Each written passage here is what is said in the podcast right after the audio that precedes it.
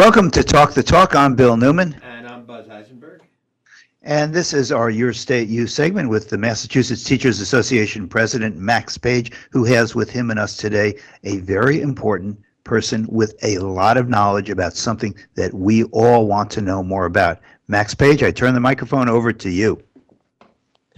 Thanks, Bill. Yes, good morning. We have here today a native of Western Mass, the 413, indeed, a fellow graduate of Amherst Regional High School, where I also attended, Colin Jones, a senior policy analyst at the Massachusetts Budget and Policy Center.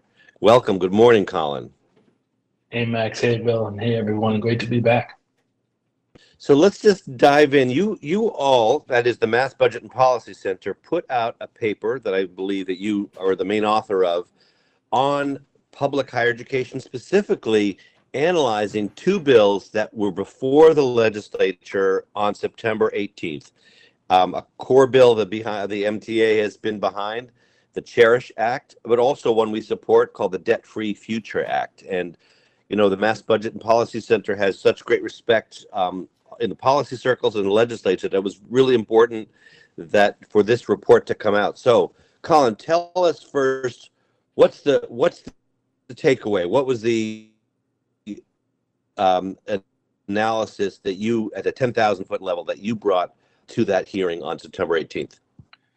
Yeah, uh, no, it was a really great, um, great event, a great time, and I would say the momentum for investing more and re redoubling our support for public higher ed it's never been greater as far as I, have seen in the last decade. And so there's a lot of momentum um, growing for greater investment. You know one thing that was very heartening about that hearing on the 18th was everybody understands how important umass and community colleges and state universities are um, uh, to to our state to our students to opportunities to our economy. And so we all agree on that and we all know the situation of um, you know, years of underinvestment, years of capital that, uh, being eroding, our buildings not being in, in the great shape, not treating our workers, um, uh, giving them full careers and support, um, and having our students being saddled with debt. That's no longer acceptable. So everyone really agrees on that. And so the the new part, I guess, about this um, hearing was that um, there is a consensus that we need to do more, um, and uh, particularly the, the Cherish Act and the Debt Free Higher Education Act are these these next steps of if we are going to be um, you know take this to the next level and really be a, leading the country in how we do this um, maybe you know our friends in california michigan all these other states we're going to catch up with them um, these are the directions we should go in. And um, one, one, one other positive thing about all this is the budget right now has over two incidentally were able to be uh, put online because we all um, voters passed the, the millionaires tax in our state. So without the fair share um, surtax revenue, there wouldn't be this 200 million new investment. And most of it um, is for affordability, is for scholarships, is for free community colleges to begin planning what's next. And so that is couldn't be a better uh, environment to then start talking about these two um, really significant pieces of legislation. So we did, you know, months of study on these. Um, they are, you know, eh, you know, these are complex uh, pieces of legislation. But all right. Yeah. Well, let's get into it. let's get into that. So, Colin, you, you've already answered one of my questions. We're talking to Colin Jones, uh, senior policy analyst at the Massachusetts Budget and Policy Center. One of the things that you just answered was the question of why um, are things so difficult at, at at our public colleges and universities, and why has tuition risen so high? I think you provided the answer, uh, and you do in the report that the Mass Budget and Policy Center put out which is the state. Fundamentally, it's about state disinvestment over the past uh, 20 years. Um, do you, so that's that's I think the core of it. Do you want to just quickly say how the report um, lays that out, or what you know what the what that has meant, the decline in state yeah. Yeah, absolutely. So there's a very you know strong connection between the amount of um, state investment in the budget and um, tuition fees and how uh, you know costs are, are, shared across higher education. And so as we you know we looked at sort of between 2001 and 2022, um, there was about you know there was about a 15% decline in per student funding across public higher education. So we, we always make sure to look at that data, look at the trends, um, and um, that's what we found. And then, not surprisingly, uh, tuition and fees had risen by um, around 7,000 per student over time when you adjust for inflation. So there's been a very direct connection between um, how much um, how much the state is putting in and um, how much the campuses are able to to depend on state funding, or alternatively, how much they're putting onto students and families. And as we've we've noted for a long time, as that has those loans have really um, have increased,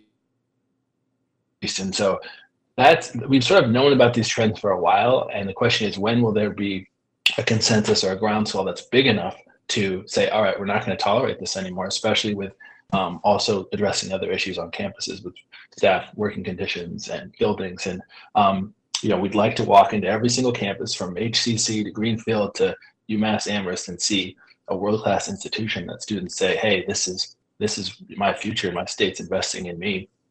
So how do we get there? So I would say, you know, we, we've known the problems for a long time. Um, but uh, there is a lot of optimism that we're addressing it. And one thing that has already started to happen is the last couple of years, um, towards the, the middle end of the COVID pandemic, we did start to see some new investment. We did start to see um, tuition freezes for a couple of years. We did start to see action at the federal level to um, uh, stop loan payments and forgive more loans. But the question is, how do we go further? So, Colin, let, let me ask you this. And, and it's a question from Max Page, too.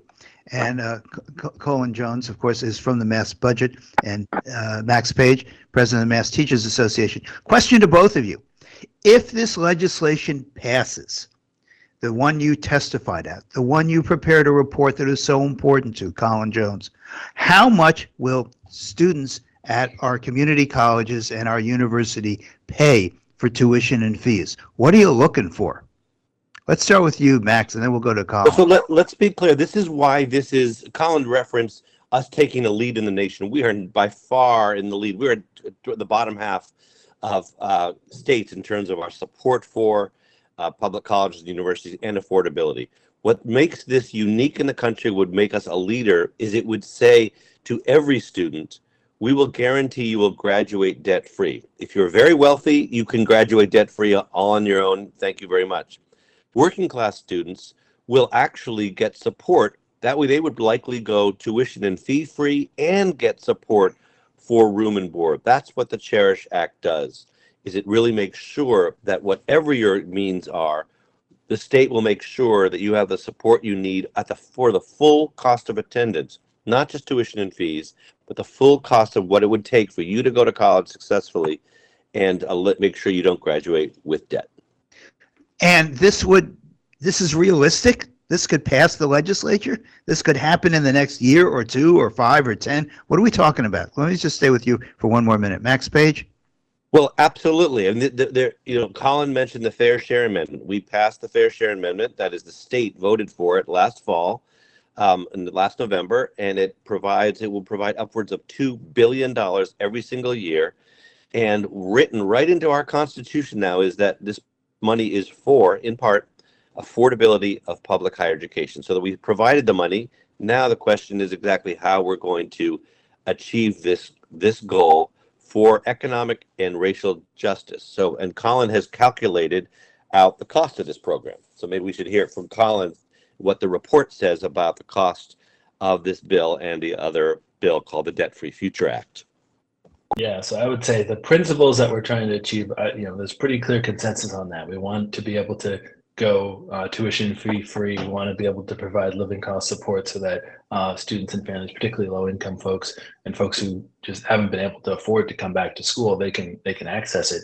Um, but in terms of and the details do matter. The details are, are very important how those would be executed. So when we looked at the details of the two bills, it's the Cherish Act and the Debt Free Higher Education Act we found uh, the Cherish Act to have a cost of $790 million when fully implemented, and then um, uh, the Debt-Free Higher Ed Act to have a cost of 1.05 billion. So those were the, those were the, um, the the figures that we were able to come up with, and there was a different division of of which which parts of that dollar amount went to different things. Um, but in terms of how we would do that, I mean, we have precedents. Um, we are in the middle of a six-year plan to put um, over $2 billion into our K 12 education system. Um, and so we have very recent precedent that says that if um, if organizing and, and, education groups and student groups and families uh, and legislators and activists come together uh, with big ambitious goals on education, we can achieve these types of things. It's not going to be a, um, a one-year enterprise, but we already are again making progress. We did 160 million of scholarships just in the fiscal 24 budget. So getting from where we are to free community college with some living support, free state universities with some living support, we can come up with how we might roll that out over the coming five years or so. Um, and if we commit to it, and if we're serious about raising the revenue to get that done um, and using the fair share revenue, it is very possible. I'm not going to say it's going to be easy or anything, but it is certainly um, possible. And we're already going in that direction. We're adding revenue and we're adding hundreds of millions of dollars to scholarships already. So it, we do have a, a runway here. So we're speaking with Colin Jones, Senior Policy Analyst at the Mass Budget and Policy Center, who's written a very significant new report on pathways to achieving what we have long lacked in the education state, which is truly high quality and truly debt free public higher education. So, Colin, we've been talking a lot about numbers here, about how much this would cost and that would cost, how much there's decline in state funding. But can you just hone in on something that you talk about in the report, which are the racial and economic justice implications of achieving some form of high quality debt free public higher education. I think that's really crucial for for listeners to understand. Yeah, absolutely. So if you think about the the students that we serve in public higher ed, um, it's a very diverse. Obviously, it's a young, very diverse population. So what we did is we were able to show that when you did um, these big, ambitious programs on affordability um, and student support and um, support for buildings and infrastructure and faculty um, and you looked, you know, just how um, who, who's enrolled in our campuses, we found that it was highly equitable. So you're you're helping students across the board from all backgrounds, but because of how diverse um, the population is at community colleges and UMass, UMass and state universities, you're really um, you're making equitable investments. You're investing to reverse um, historical discrimination and racism in our society because you're investing and you're doing it while you're also helping all students across the board. I just projected just if just proportionally, if if there was let's say there's 10% Asian Americans at a particular campus, those larger numbers I just projected. Okay, 10% of the benefits will go proportionately, and even when you look at it that way, um, it was highly equitable. And as we know, just sort of based on inequalities and structural barriers in our um, in our country, uh, students of color are more likely to be among those students with lower uh, wealth and family contribution and lower income. So they're probably going to it's probably going to be even more equitable in practice than we were able to estimate at the time. And this is hopefully an exciting thing. We can actually work with the campuses and work with Department of Higher Education to see how would this actually play out. And, and that is really important. I think, um, as I mentioned before, the details do matter. So one of the things that um, we have to look at is to make sure that um, uh, every single campus can see a, a, benefit for students. And I think um, one of the ways you can do that is um, in, in one detail of the way that the um, Debt Free Act grant was structured was every single campus, every single student will get a grant equal to the total tuition fees at that campus. Um, once you account for like Pell grants and state scholarships and stuff. So this is this is a really equitable direction to go in. Um, I think we know that, um, and that's we're also hoping that we actually bring more students into the fold. We make it more accessible when you say you can come back to school and get a two-year degree in a really important field in the economy like nursing, childcare, teaching, um, you know, STEM, computers, and you can come back. You can do it for without taking on loans. You can do it without paying tuition and getting some support to live. That's going to be very transformative for who can come back to school and and making this a really truly equitable economy. Colin Jones, uh, Senior Policy Analyst from the Mass Budget and Policy Center. I want you to address this for a minute you're talking about the benefit to the students, you're talking about the benefit to the campuses of having debt free higher education.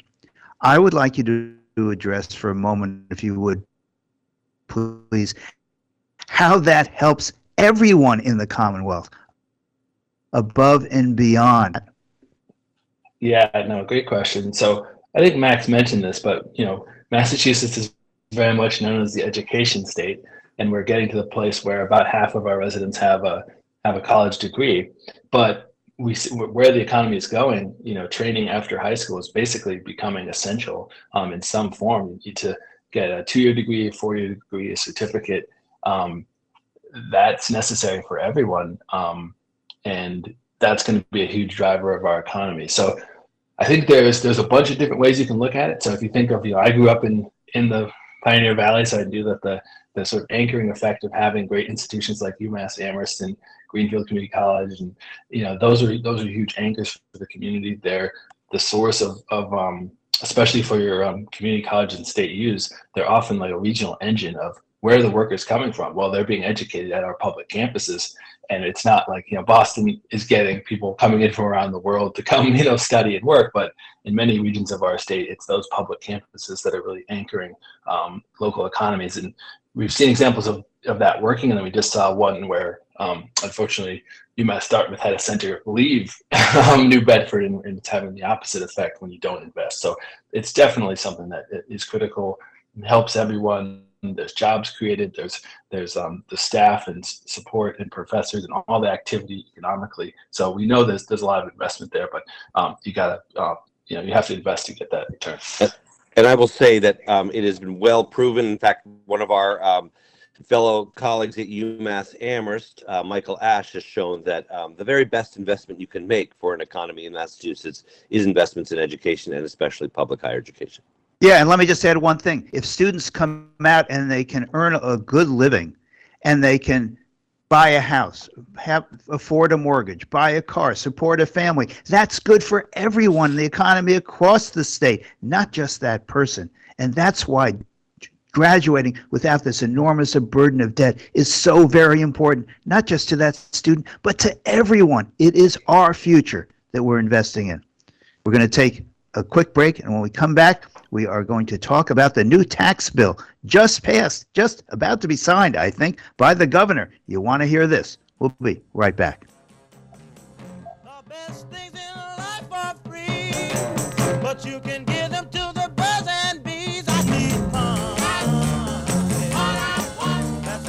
This is Talk the Talk with Bill Newman and Buzz Eisenberg.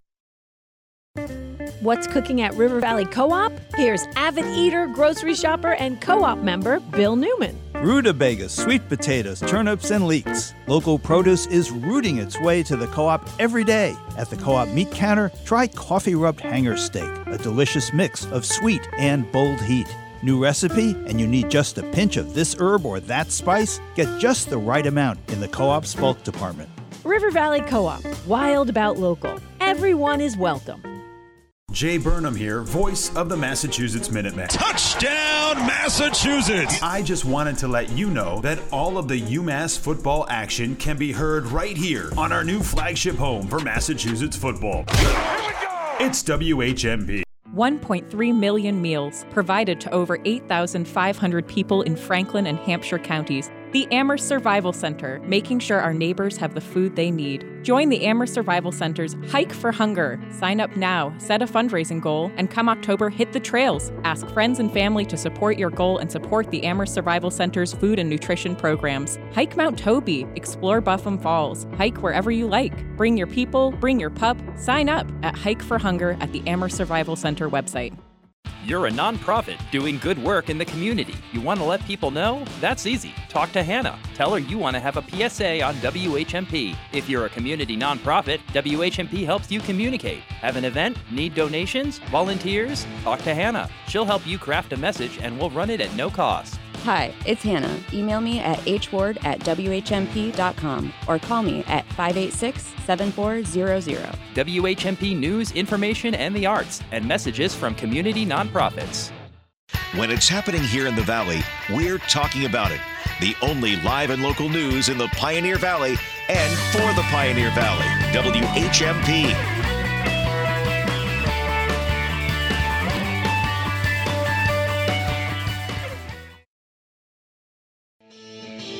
You're listening to Talk the Talk with Bill Newman and Buzz Eisenberg, WHMP.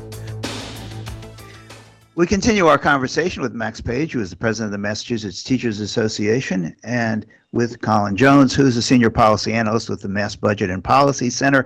Max, a big piece of legislation, a billion dollars in tax cuts coming to the people of the Commonwealth, according to the governor. Talk to us.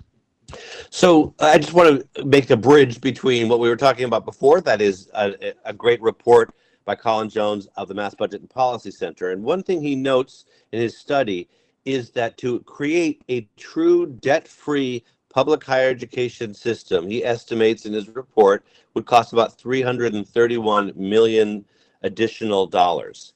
What and um, that is about the amount, maybe a little under what the legislature just passed in giveaways to the very wealthy and large uh, multi-state or multinational corporations in tax cuts.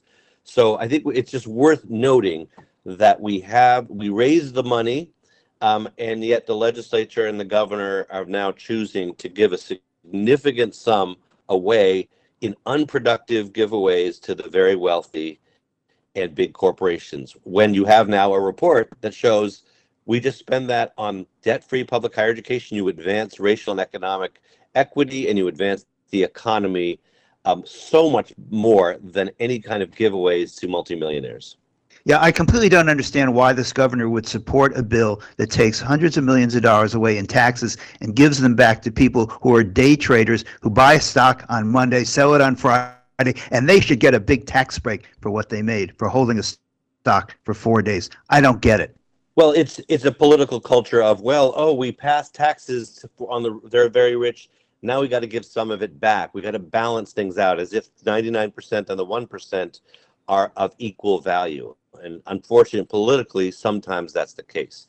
Now, as Colin Jones of the Mass Budget Policy Center will highlight very quickly in one minute, there are a few good things in this tax bill that we should be happy about. So, Colin, if you want to just briefly summarize that and make yeah. us happy and make us happy colin we're going to end on yeah. a positive note well, well, yes let's end on a positive note so yeah there is a lot in that tax bill there is an expansion of the child tax credit so if you know um, you know parents out there will get an additional child tax credit um, there is um, an increase in the rental tax credit so renters who are paying um, this rising rent they'll get an additional tax break and there's some also stuff in there for seniors but i think it, yeah we have to look at the balance of this and anytime we're doing a big tax cut bill that's less revenue that's available for all the priorities. And so um, we have to kind of continue to have that conversation. Um, one thing that is also positive is um, there was a, a, loophole where people could um, file their taxes together at the uh, federal level and then split their taxes at the state level to avoid paying the millionaire's tax. And we estimated that would, would cost us between 200 and 600 million dollars a year. And it's an obvious loophole that is um, around the voters' intent to make sure that there's fair taxation in our state. So that closing that was part of this. So I think it's I think we have to big picture. We, you know, there's a lot we need to do. We need to make transit affordable. We need to make childcare affordable. We need to make higher education excellent and also accessible. And so the idea of um, many of the people who oppose fair, uh, the fair share amendment or many people who are passing want to pass huge tax cuts what's your answer for investing in our state? What's your answer for solving these problems? Just hoping will it'll work out is not a good enough answer. And as we've gone forward with proposals like the Cherish Act and Debt Free Act, we've said we are willing to um, have adequate revenue and fair revenue and make sure that can happen. Um, and so uh, it is hard to defend, you know, people doing short sales of stock being the priority um, when we have all this other stuff to do. And that's a conversation we all have to kind of continue on with and not uh, expect just because we had a, a, positive vote on taxes last year that it will necessarily hold. So that's a conversation we're going to continue to be a part of. Which we will we will continue to have on the show. We've been speaking with uh, Colin Jones, who's a senior policy analyst at the Massachusetts Budget and Policy Center, and Max Page, the president of the Massachusetts Teachers Association. When we come back, we'll be speaking with Peggy Gillespie and Authentic Selves, celebrating trans and non-binary people and their families. Right after this.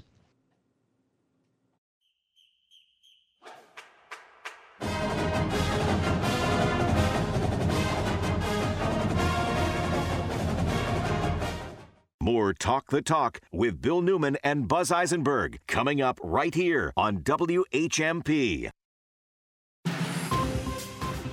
For WHMP News, I'm Jess Tyler.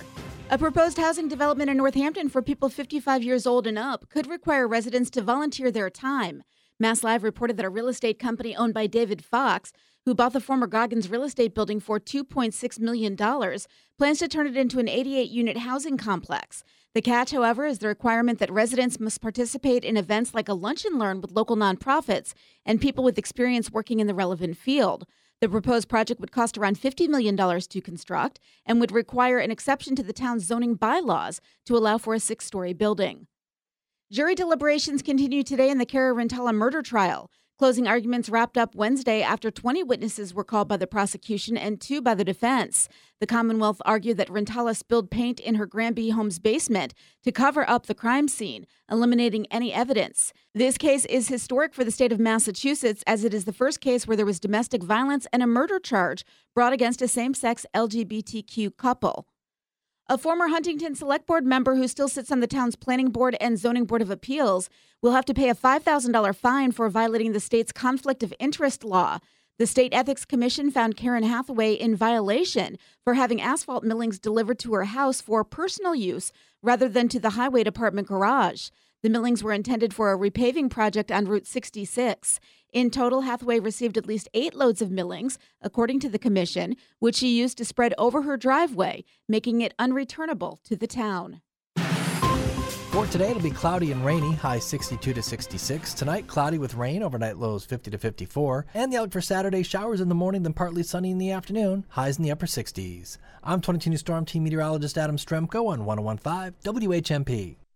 Who are the healthcare heroes in your community? Business West and Healthcare News announced the Healthcare Heroes Class of 2023. Meet this year's honorees and read their inspiring stories in Business West. Reserve tickets to the Healthcare Heroes celebration on October 26 at Marriott in Springfield. Healthcare Heroes is presented by Elms College, Baystate Health, Health New England, and sponsored by Holyoke Medical Center, Mercy Medical Center, the Elaine Marieb Center for Nursing at UMass, and the Institute for Applied Life Science at UMass. Visit BusinessWest.com today for details.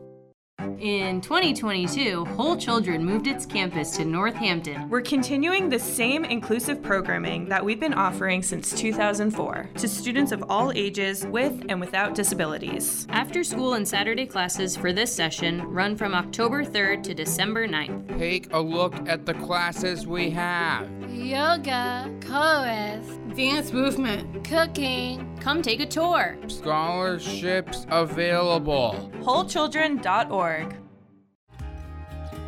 Reading is one of life's great pleasures. Having a community bookstore makes it even better.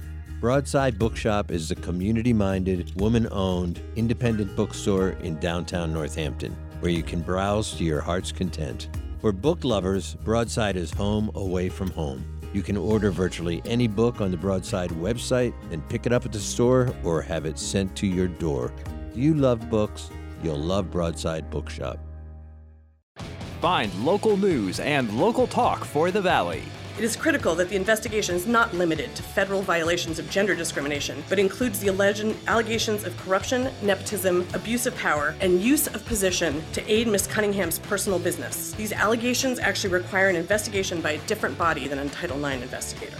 Where the heart of the Pioneer Valley lives. 1015 and 1400 WHMP. News, information, and the arts. You're listening to Talk the Talk with Bill Newman and Buzz Eisenberg, WHMP.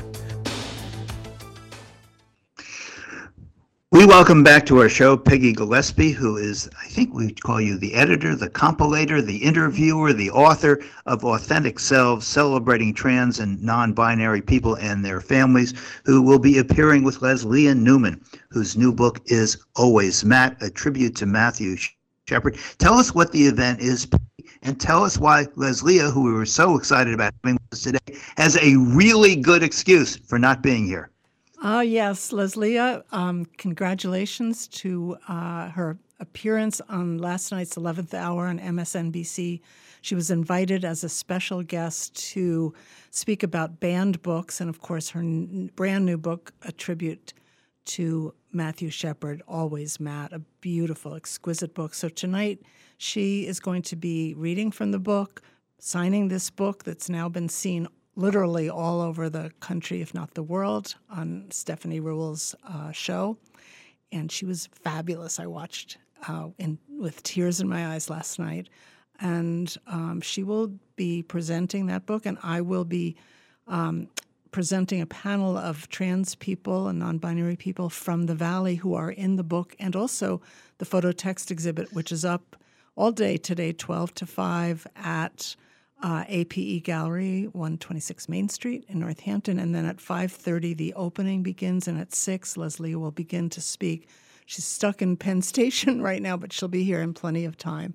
Um, so come and meet all of us and the wonderful people from my book and exhibit uh, who have will be coming to tell you about it, sign books, and um, just fascinate you with their, their stories. And Lesléa Newman talking about uh, banned books uh, is, I think, extremely poignant and important and timely, since, of course, her book, uh, Heather Has Two Moms, Moms, Mommies, is one of the most banned books in the.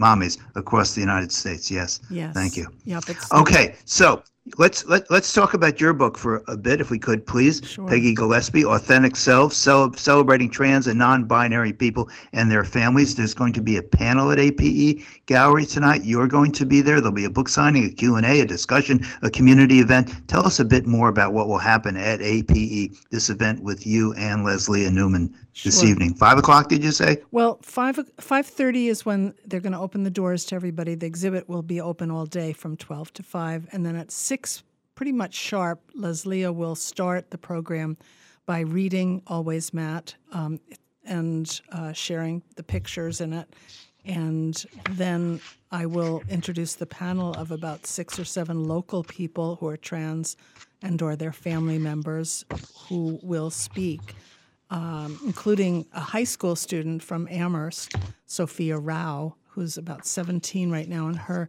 dad is a trans man uh, who gave birth to her and her four siblings. And uh, she, uh, I can give you a quote from her if you'd like to hear something she said. Um, Sure. Okay. Um, she said the most important thing to realize is that trans and non binary people are who they are, whether you approve of them or not. Why wouldn't you just want them to be happy if they are simply being who they are inside?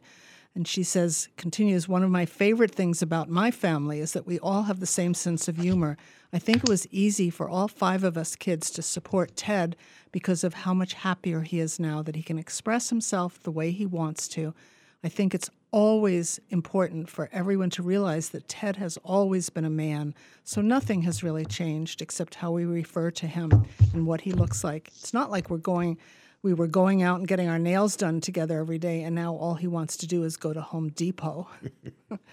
um, so he will be there as well. So he gave birth to five kids, um, and uh, one of them now is, is has transitioned. They were all assigned female at birth, and the youngest is now uh, a, a male, his one and only son. Let me ask you this question. Your book, Authentic Self, Celebrating Trans and Non-Binary People and Their Family. First, it's a beautiful book. I, I mean a beautiful book. The writing is exquisite. The photographs are amazing.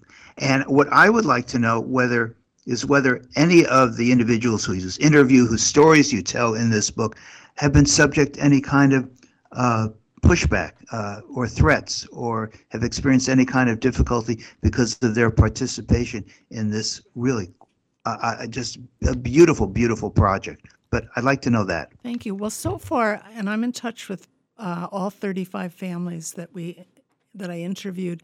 No one has expressed any pushback. This doesn't mean that it won't happen, and I'm expecting the book to be banned at any moment, um, especially as we try to get it into Florida and other states like that with the exhibit. Now, the, this doesn't say that people haven't had um, many threats to their lives in the past. And in particular, one of the people in the book and the exhibit, Senator Sarah McBride, the state senator of Delaware, has just announced about a month or so ago that uh, she's running as the first openly gay, um, I mean, I'm sorry, first openly trans woman uh, for the United States Congress. And we are all praying that uh, she wins. She's a remarkable politician and person. But she, of course, in the work that she does in her open life, is threatened. Um, and yet, taking the courage to step forward and hope, hopefully represent all of us in fighting back these hor- horrific bills and legislation proposals um, against LGBTQ people. Um, B- What Bill, Bill and, and Peggy Gillespie, this might be a good time for me to just um, uh, flash this in on Friday morning's Globe. It's reported that Senator Dianne Feinstein has died, and I can't help but think about how, what a champion she was for LGBT, uh, LGBTQ plus rights her entire career. Her uh, she's one of only 14 senators to oppose the Defense of Marriage Act Yes. uh, which prevented the federal government from recognizing same sex marriages. She chaired the first congressional hearing on repealing the, uh, the of DOMA, and uh, she sponsored the Respect for Marriage Act. She was a consistent opponent of the military's Don't Ask, Don't Tell. Uh, Yes. She filed legislation to prevent discrimination uh, based on gender ide- identity and sexual orientation, and uh, on and on. She died at 90 years old. She was a pioneer in every way. The first woman president of the San Francisco Board of Supervisors, with their city council, uh, the first woman mayor of San Francisco, uh, uh, one of two first women elected to the U.S. Senate. She's been serving longer than any other senator, and I just thought it was a good time when you're talking about a trans, the first trans Yes. person to uh, to run for Congress. I think it's a good time to um, give a nod to the extraordinary career of Dianne Feinstein. Thank you for mentioning that. I just saw that before I came here, and I know that she would welcome Sen- uh, Senator Sarah McBride uh, to the Congress. Would have been a great champion. In fact, I will just tell you that Senator McBride, who again is in the book and the exhibit, was um, the first openly trans woman who was an intern in the White House with Obama and was there the night that the uh, marriage equality passed when the rainbows were all over the White House. And she said, I was walking into Obama's White House with my new ID reflecting my name and gender as my authentic self. And when that White House was lit up like a rainbow, it felt that everything is possible. What an image. Yes. Um, so, in what is important for me about my um, book is that they that it's titled "Celebrating Trans and Non-Binary People and Their Families" because this is a celebration of people who have struggled, who have been victims of violence, and we're really hoping that people will come tonight who don't know trans people, who are trans or non binary or their kids. We welcome everyone because it's so important to know that all people are just human beings. And uh, the ones I interviewed, which were quite a few people, remarkable, warm, loving, uh, caring human beings who deserve so, not only respect, but love, admiration, and celebration. Peggy Gillespie, you'll be appearing at APE Gallery this evening uh, with Lesléa Newman. Uh, she, because of her appearance on MSNBC yesterday night, uh, last night, could not be with us today. But maybe you could be, maybe you could be kind enough to read for us what Lesléa uh, can't do because she isn't here. The f- two two paragraphs on her author's notes, which gives some sense of her new book, Always Matt, a tribute to Matthew Shepard. Could you do that for us? Absolutely. And this book is for all ages, I will say that. Um, on October, this is Lesléa's voice. On October 12th, 1998, when I headed for the airport en route to Laramie to give the University of Wyoming's Gay Awareness Week's keynote speech, I knew I was starting out on a trip, but I didn't know I was also embarking on what has become a lifelong mission to make the world a better place for LGBTQ plus youth. Matt's voice was forever silenced on that day. He died that day. It was my it is and was my responsibility as well as my privilege to speak out as a way to honor his memory. Change does happen, often one heart at a time. Once after I gave a reading from my other book, October Morning, a song for Matthew Shepard at a Massachusetts high school, a member of the football team was so moved by Matt's story that he stood up in the auditorium and said in front of 300 of his classmates, I am never going to use the word gay as an insult again. Another time, after I gave the same presentation at a college in Kentucky, a student ran out of the auditorium, threw open the door to a convenience store across the street, and strode over to the clerk behind the counter. He said, I just heard the story of Matthew Shepard. I'm sorry for teasing you about being gay. I promise never to do that anymore. Then he leaned across the counter and the two men embraced. These experiences give me hope, courage, and the strength to keep speaking out on behalf of the LGBTQ plus community. Um, and she asked at the end of the book, what can you do in Matt's memory to, in order to make a difference? And that is a question that I ask all of you for Lesléa for myself. Peggy Gillespie and Lesléa Newman will be at the APE Gallery this evening. The presentation begins promptly at 6 o'clock. The gallery is open all day, 12 to 5. Doors open when, Peggy? Uh, well, they'll probably be always open, but 5.30 we invite people in to see the exhibit, and then at 6 we will start the, pa- uh, the speaking with Lesléa and then the panel.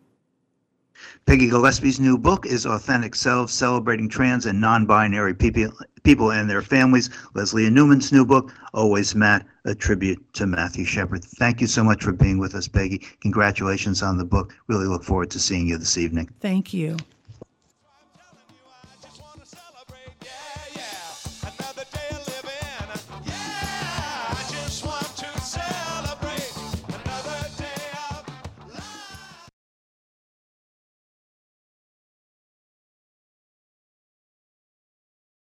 You're listening to Talk the Talk with Bill Newman and Buzz Eisenberg. Find local news and local talk for the Valley.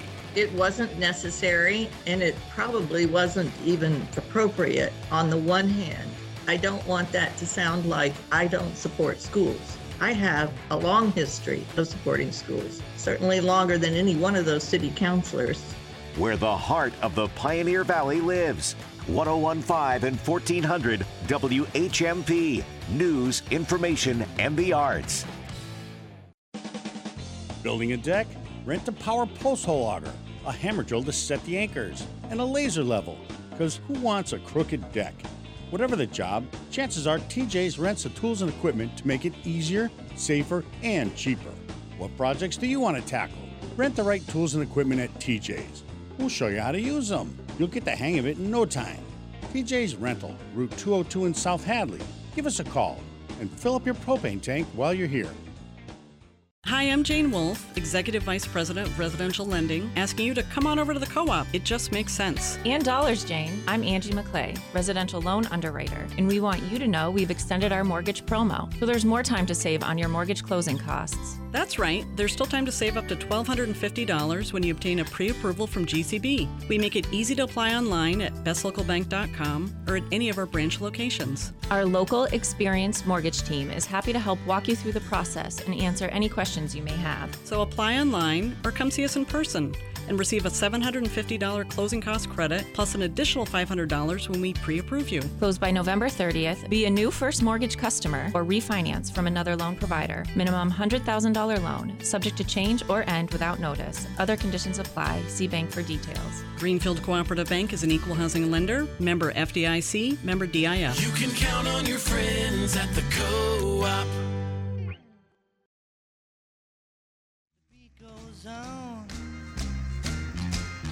beat goes on.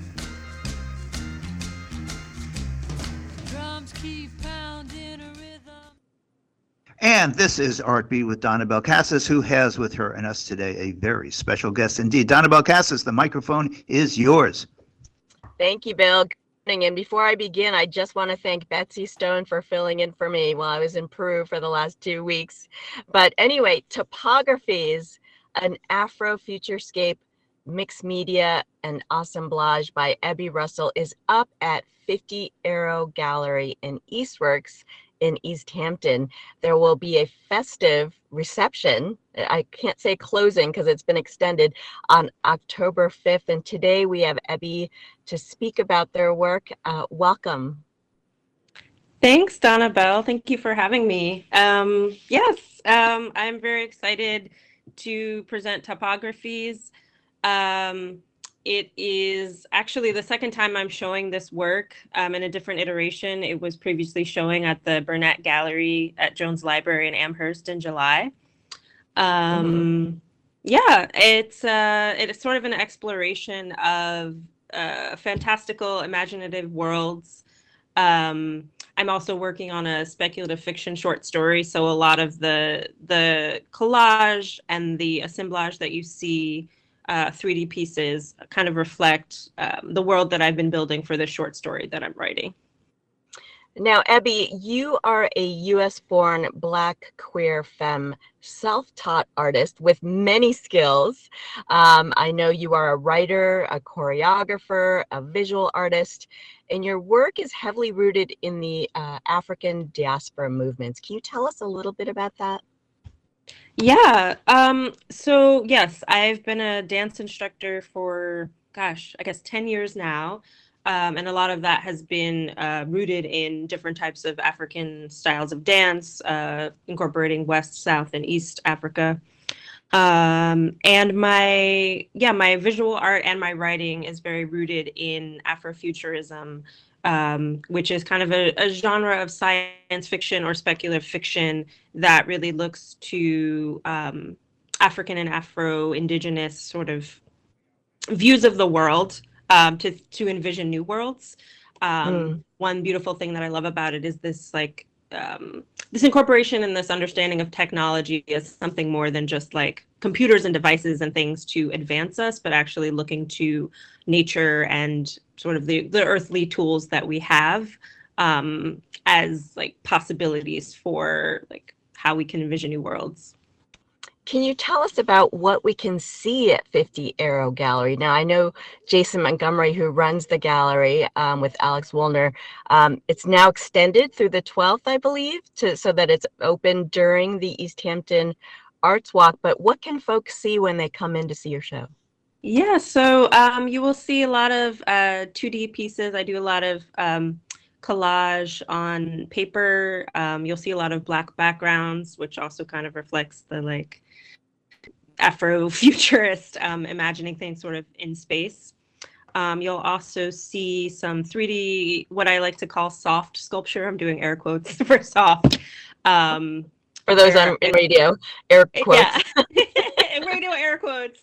Um, some soft sculptures, which are just kind of uh, conglomerations of sort of found objects. Um, one highlight is this kind of bronze foam head um, that has taken different iterations, um, and that is that is a representation of the main character of my story, Sabliye.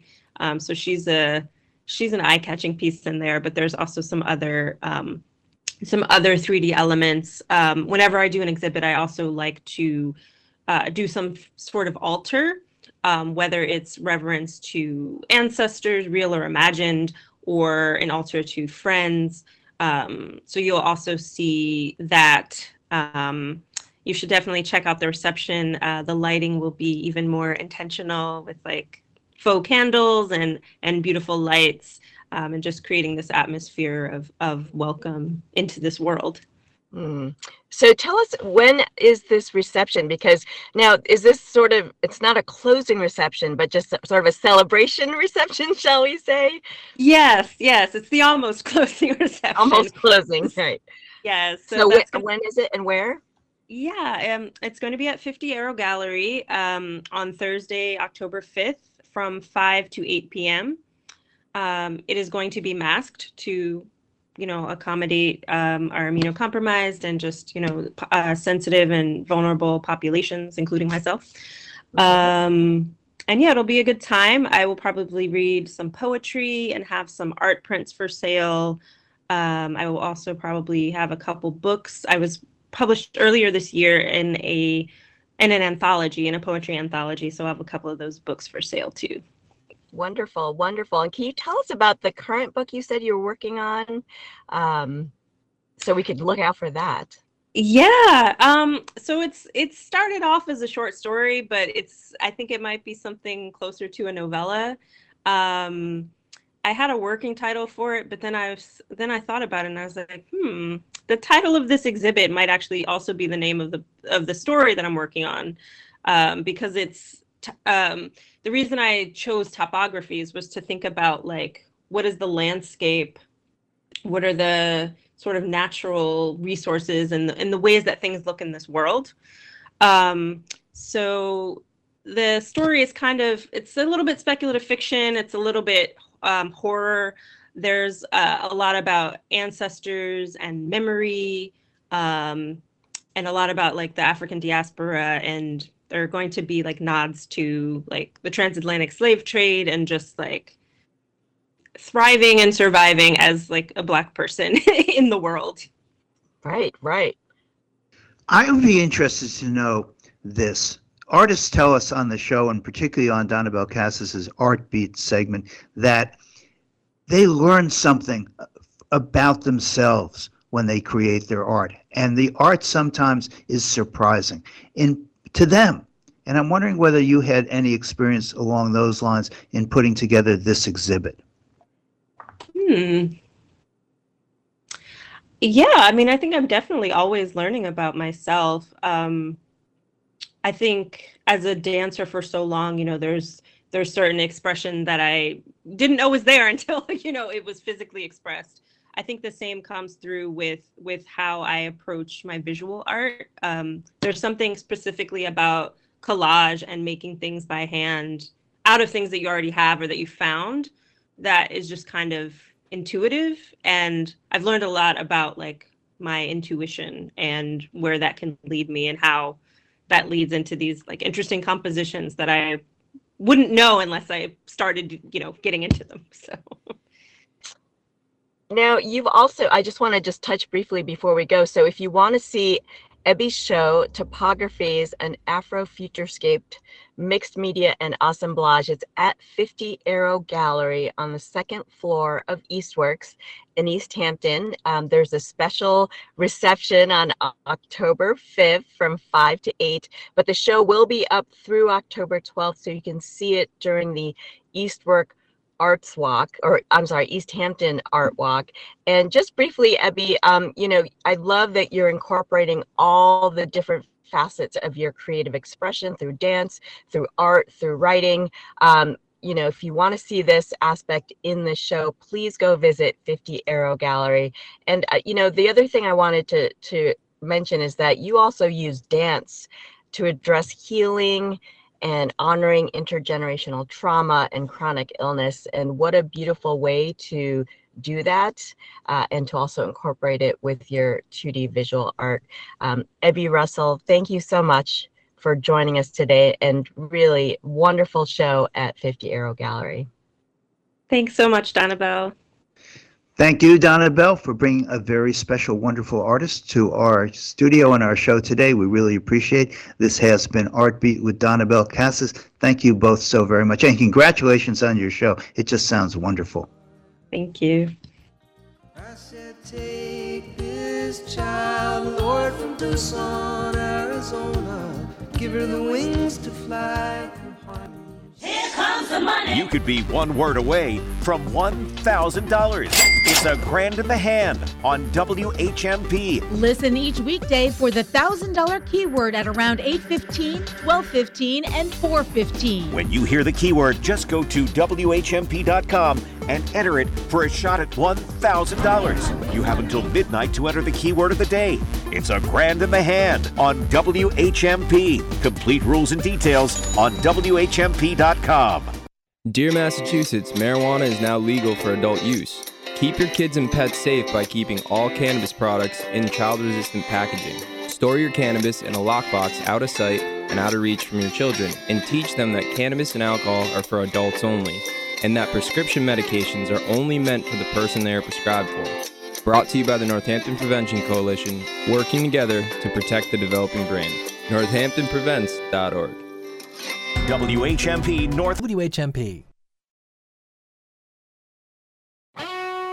This is Talk the Talk with Bill Newman and Buzz Eisenberg on WHMP. And welcome to Talk to Talk. I am Buzz Eisenberg. And there's Bill Newman with us. Um, seems like we're having a, a technological problem. Uh, Bill's saying hello. And on I'm the Bill Newman. There you are. so good. I love technology. There is a very special event that's going to be happening next uh, weekend um, for October 7th and October 8th. It's happening in South Hadley. Every time I go there, I'm surprised at what a wonderful community it is in South Hadley. Only say I'm surprised because it's the other side of the world from Ashfield and the hill towns where I live. but it is to showcase South Hadley. And with us to talk about it are uh, co-chair uh, John Anz and uh, committee member and cultural council member Ira Brezinski, but also is the town administrator for South Hadley, uh, Lisa Wong. And Lisa, I guess I'd like to start with you. What is this event and how did it come to be? Yeah, well, I mean, first I'll say there is so much stuff happening in South Hadley, but that's a weird an event. There's so much stuff happening in South Hadley. so we thought Showcase South Hadley sounds great. Um, it's a weekend full of art, music, and culture, and just community. Um, I'm so excited for it. Um, I but I do have to say, I mean, South Hadley is amazing. 365 days of the year, there's so much happening. I think this this idea for this particular event came from lots of conversations where we're all kind of kind of coming out of the pandemic and saying, "Wow, there's a lot of activity happening. We kind of want to brag and showcase the things that are going on. Uh, we want to give people this full lineup, which is a taste of how great South Hadley is, and then uh, start to promote the town year round. So that that's kind of how this came up with just conversations about all the great things that are happening and how to showcase this town for the residents in the region. Uh, that's a great way to showcase the town. And so, well, let me ask you, John Anz, what kind of things are going to be happening? Well, I was going to say that was that's a um, a hard description to follow because that really en- encapsulates everything we're doing. I would say the in, the genesis also was to do something for South Hadley by South Hadley of South Hadley residents and really showcase to the town what the town has, just in case people didn't know. And then that grew to encompass even you know we we go, have everything from uh, local artists doing things for the community who are already in the community to internationally renowned acts coming to play in our town as well so that not only is there something for our town that they may not be aware of but there are there are things that would attract people from out of town to come to South Hadley to learn about things they didn't even know existed and so um, it, it is really true for most of us who are not from South Hadley who live on the other side of the valley um, you know we think of South Hadley we think of Mount Holyoke Yep. we think of the Odyssey Bookshop we think of a wonderful movie theater and we don't think of much else because we only get there usually for one of those reasons. But this is really a compelling lineup. What, It- so what kind does, of things So it are, does it does showcase some of our local artisans. There are some um, businesses in town that are involved in the arts, the the, the um, physical and or, or graphic arts. Um, there are um, musicians involved. There are um, uh, boy, there are there are comedy uh, acts. There are uh, student uh, performances.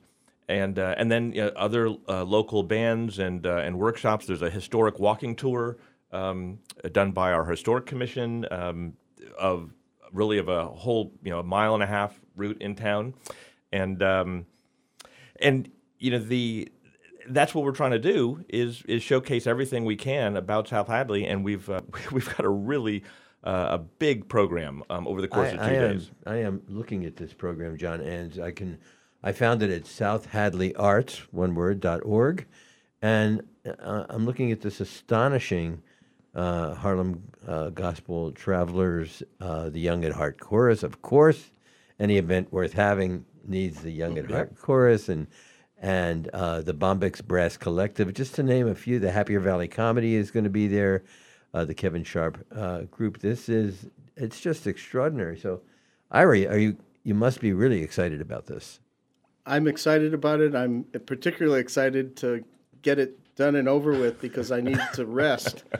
Uh, the uh, so we've divided it into two days. October 7th, Saturday, everything will be focused on South Hadley Center. So the town common will be uh, entirely fenced off. We'll be we'll have uh, food trucks and uh, beer and wine.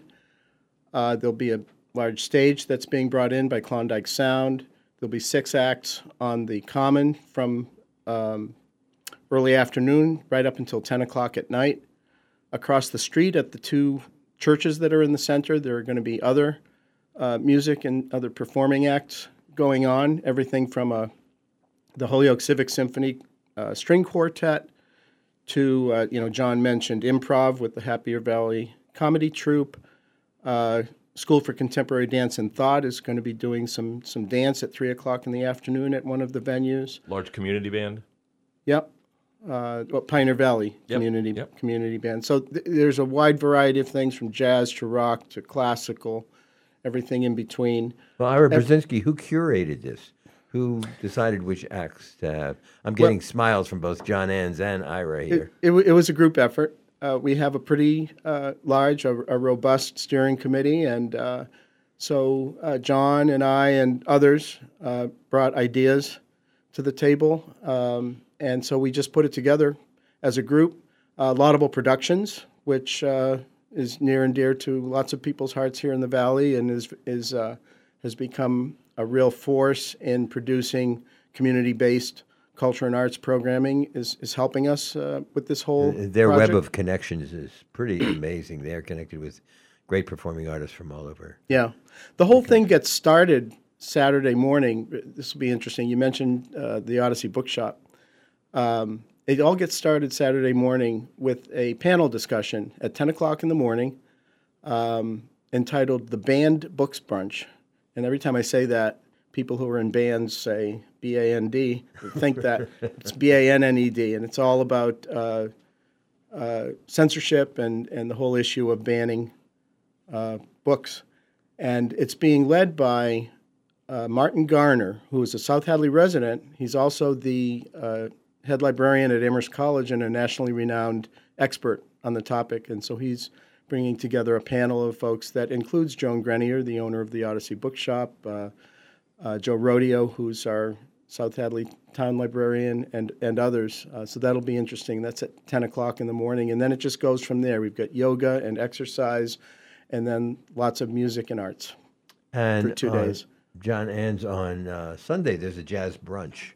There is. So uh, just we wanted to kick off the morning uh, Sunday with uh, something a little bit different as well, and uh, we have a, a great trio, the Claire Arenius Trio. Uh, people know Claire up here. Um, She's fantastic. great, great drummer and assembler of other super musicians, and so that'll start off at um, uh, at eleven, and. Um, uh, again, just a nice. It's the only ticketed event. Everything else is free of charge the entire weekend and uh, people who want to uh, you know come uh, sit down and have a little brunch and get the day started on Sunday with a little uh, music as well. Uh, that is what that is. I'm looking at the brunch menu. It, I'm getting hungry looking at the brunch menu. It, it's a pretty sophisticated men- menu. Yeah, I was going. I, I just wanted to add, you know, we, when we're talking about how much programming we have, just a little uh, historic uh, context is that you know part of the proposal to put this thing together was because we hadn't done much in town since COVID hit, um, and I assume other towns are in similar situations. But prior to COVID.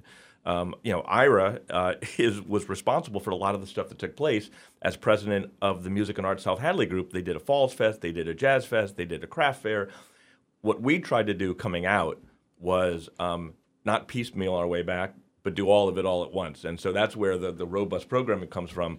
Um, but hopefully to put us back on the map, both for our own residents and those in the region um, who can come and just get a, a whole a whole bunch of entertainment and um, and wonderful experiences in one weekend. Um, and then we'll see where we go from there. Well, let me go back to you, Town Administrator Lisa Wong. We began this conversation talking about showcasing, why showcase uh, South Hadley, the wonderful town of South Hadley, and it is a wonderful town. So, but why do you want to showcase it? What What do you hope will result from this weekend of festivities? Well, you know, I'm just thinking about some of the things that have happened recently. Um, we got a anonymous donor, six figures, who gave us money to conserve Lozier Farm.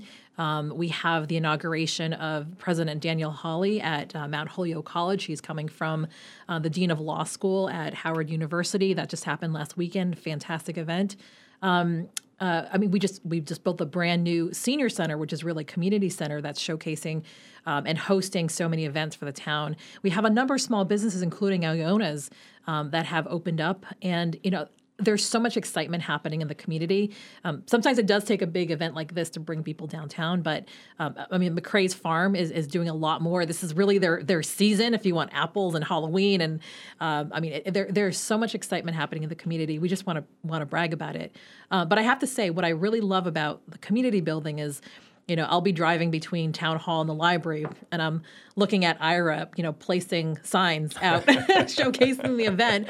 Or the next day, I'm talking to him in his capacity as chair of the capital planning committee and talking about the meeting.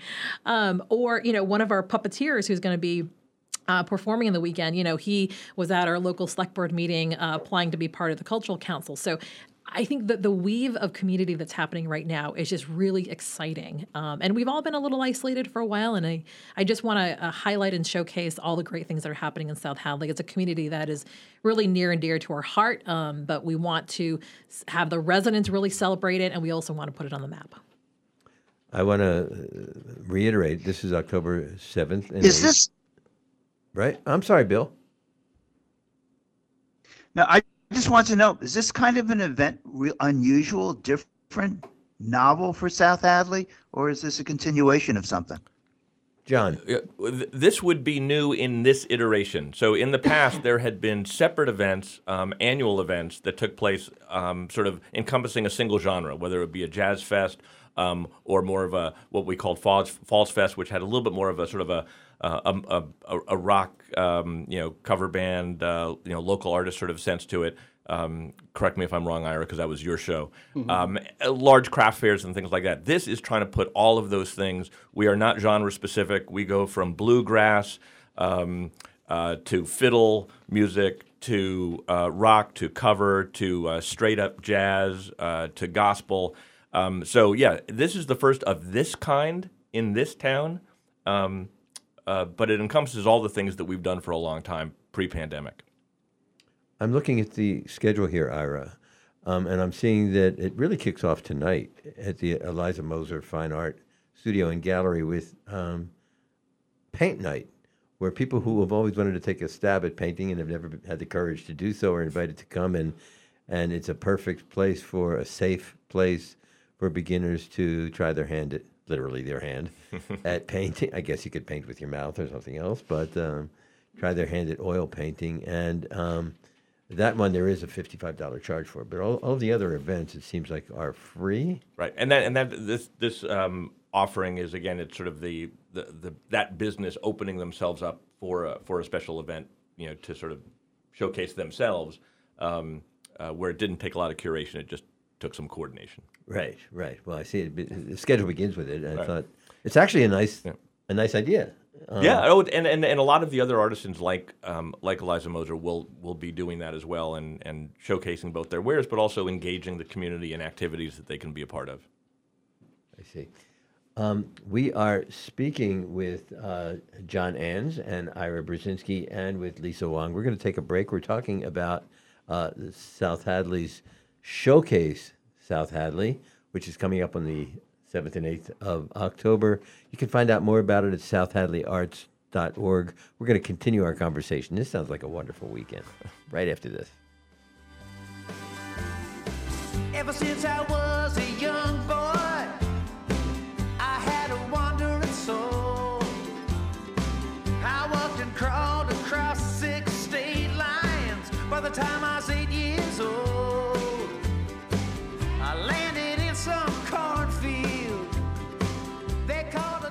This is Talk the Talk with Bill Newman and Buzz Eisenberg. Sunday mornings on WHMP means polka. Celebrate the Valley's proud Polish heritage with Polka Carousel. Every Sunday morning from 8 till noon, TZ brings his award winning Polka Carousel to the airwaves of the Valley, playing the polka classics and the latest polka hits. There are polka hits? Brought to you by Czelusniak Funeral Home, Northampton's funeral home for over 110 years and four generations of unparalleled, thoughtful memorial care. It's Polka Carousel, WHMP. What's cooking at River Valley Co op? Here's avid eater, grocery shopper, and co op member Bill Newman. Rutabagas, sweet potatoes, turnips, and leeks. Local produce is rooting its way to the co op every day. At the co op meat counter, try coffee rubbed hanger steak, a delicious mix of sweet and bold heat. New recipe, and you need just a pinch of this herb or that spice? Get just the right amount in the co op's bulk department. River Valley Co op, wild about local. Everyone is welcome. Environmental nonprofit Ocean River Institute is working with communities to tackle climate change with nature based solutions that feature slowing water down and building more soil with grasses and plants. Research indicates that people acting in their own neighborhoods can build an inch of soil in a year and slow sea level rise down by as much as 25%. Please visit oceanriver.org for more information on opportunities to make a difference and go the distance for savvy stewardship of a greener and bluer planet Earth. What if there were a way to go into cancer surgery or treatment feeling more comfortable and optimistic? Recorded meditations can help. Doctors have said that it makes their job simpler. Nurses tell us their patients may go home sooner and need less pain medication. Cancer Connection creates custom meditations for people affected by cancer, and you don't even have to come in. Go to cancer-connection.org to learn more or donate today. Cancer Connection relies on local donations to make its services free of charge. You're listening to Talk the Talk with Bill Newman and Buzz Eisenberg, WHMP. And welcome back to the show. We are here talking to town administrator for South Hadley, Lisa Wong, for co-chair John Anz of Showcase South Hadley, and with Ira Brezinski, who is one of the organizers and on the Cultural Council.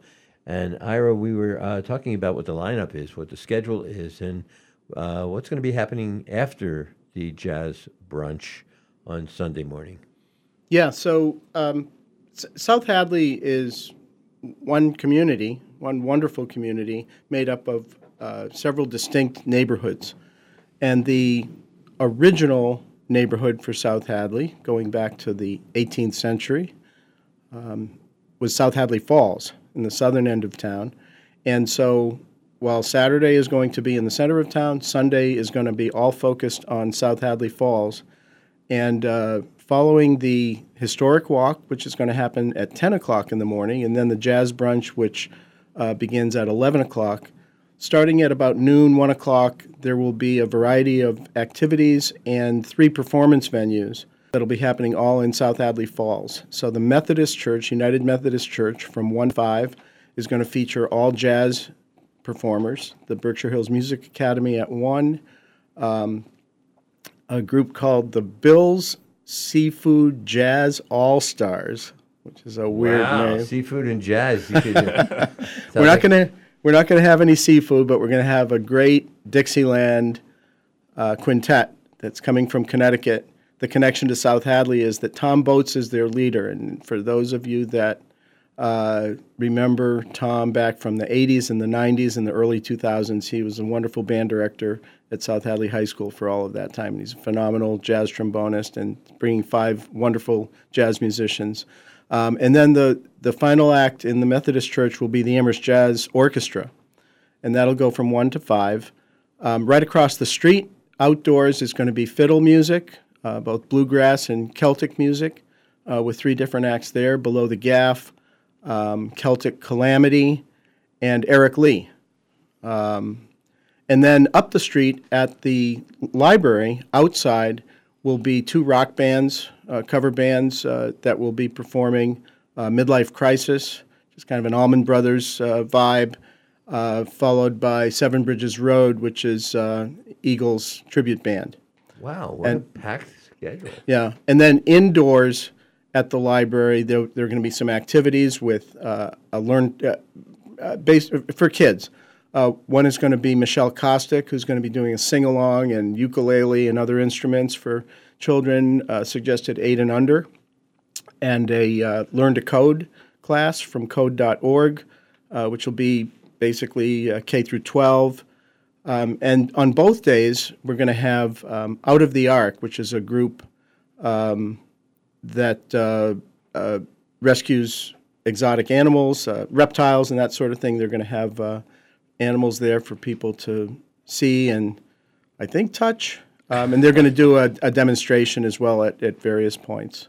It really is so eclectic, the, the menu. You have, yeah, just one and one other thing I forgot is there'll be an artisan village uh, as well. Yeah, and face paint. I mean, there's there's actually so many other activities also taking place. You know, there there will be um, uh, face painting. Um, a, a number of groups that um, you know wanted to be involved and take advantage of you know uh, student groups and other things. So uh, it's just there's a, a ton. Bill, there is a ton. Is it, is any of this dependent on the weather cooperating? Um, this event will be rain or shine. Um, the um, there there may be one venue that would be more impacted by others that might be outside on Sunday at the Firehouse Museum, but uh, the main stage on the Commons uh, will be covered. It will obviously cover the uh, the musicians. And um, a la Tanglewood, uh, you know, hopefully if you're, uh, you know, bring what you need depending upon the weather, but everything obviously else will uh, will go as scheduled. Uh, Bill, I was saying uh, earlier, uh, by way of admission, those of us who lived on the west side of of of the valley, you know, I, my orientation is so many cities and towns that make up Franklin and Hampshire and eastern Berkshire County and South Hadley. I love South Hadley, but I'm always going to the college, to Mount Holyoke, an extraordinary uh, educational institution, and, and I love going to the Odyssey. And there's a theater there that I always loved going to as well. But Bill, as somebody who lives in Northampton, do you have a, a stronger connection to South Hadley than those of us who live up in the hills do? Well, based on your presentation, Buzz, I'm going to have to say yes. I would actually. They're not, they're not hiring you as the spokesperson or the uh, cultural uh, council uh, uh, uh, uh, front person. But I would like to ask the three guests we have from South Hadley this, because I've been fascinated by this part of the conversation and something that you said, Buzz, which was you kind of think of South Hadley as a bit snoozy, but for those particular venues, the the uh, Odyssey and the College.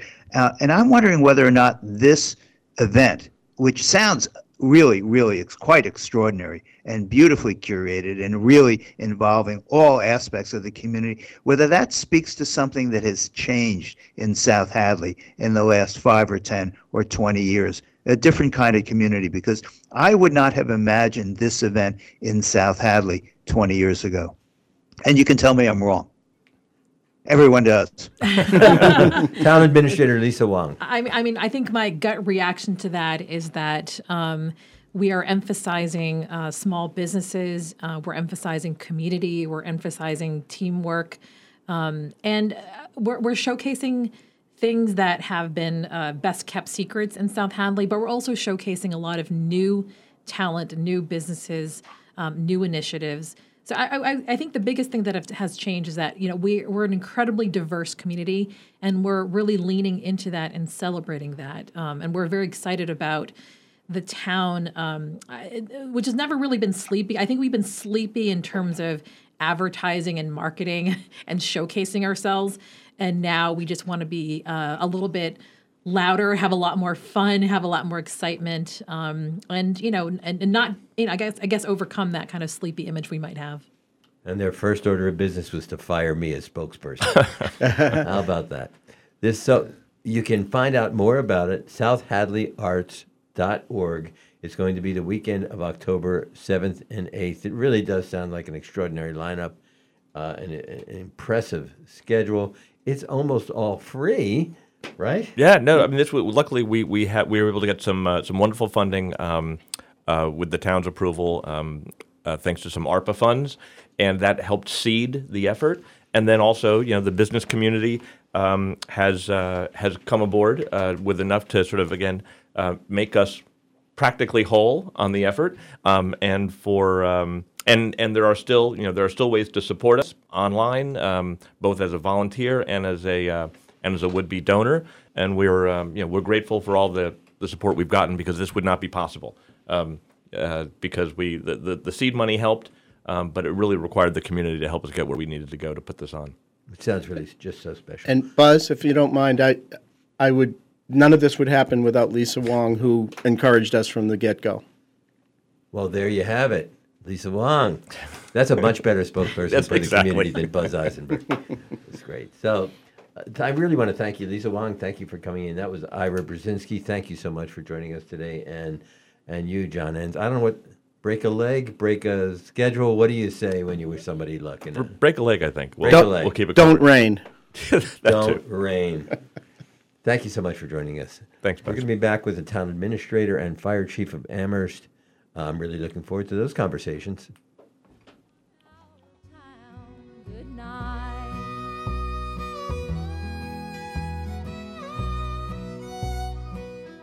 More Talk the Talk with Bill Newman and Buzz Eisenberg coming up right here on WHMP. For WHMP News, I'm Jess Tyler. A proposed housing development in Northampton for people 55 years old and up could require residents to volunteer their time. Mass Live reported that a real estate company owned by David Fox, who bought the former Goggins real estate building for $2.6 million, plans to turn it into an 88 unit housing complex. The catch, however, is the requirement that residents must participate in events like a lunch and learn with local nonprofits and people with experience working in the relevant field. The proposed project would cost around $50 million to construct and would require an exception to the town's zoning bylaws to allow for a six story building. Jury deliberations continue today in the Cara Rintala murder trial. Closing arguments wrapped up Wednesday after 20 witnesses were called by the prosecution and two by the defense.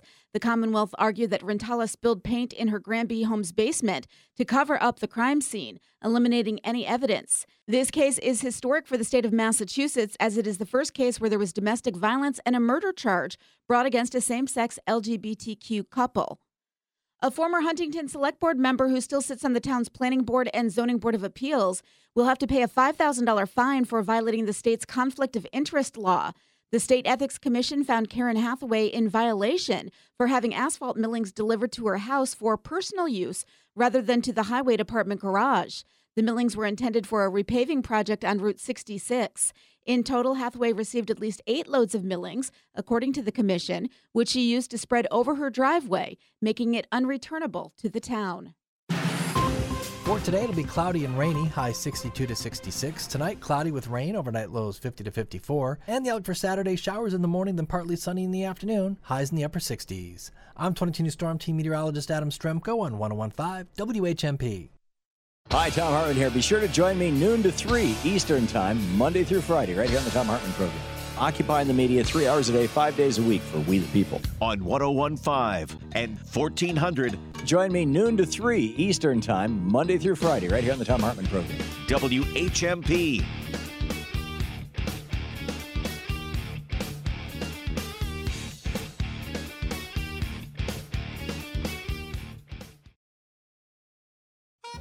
Branford Marsalis is one of the most influential figures in contemporary music. He led the Tonight Show Band. He's played with Sting and the Grateful Dead.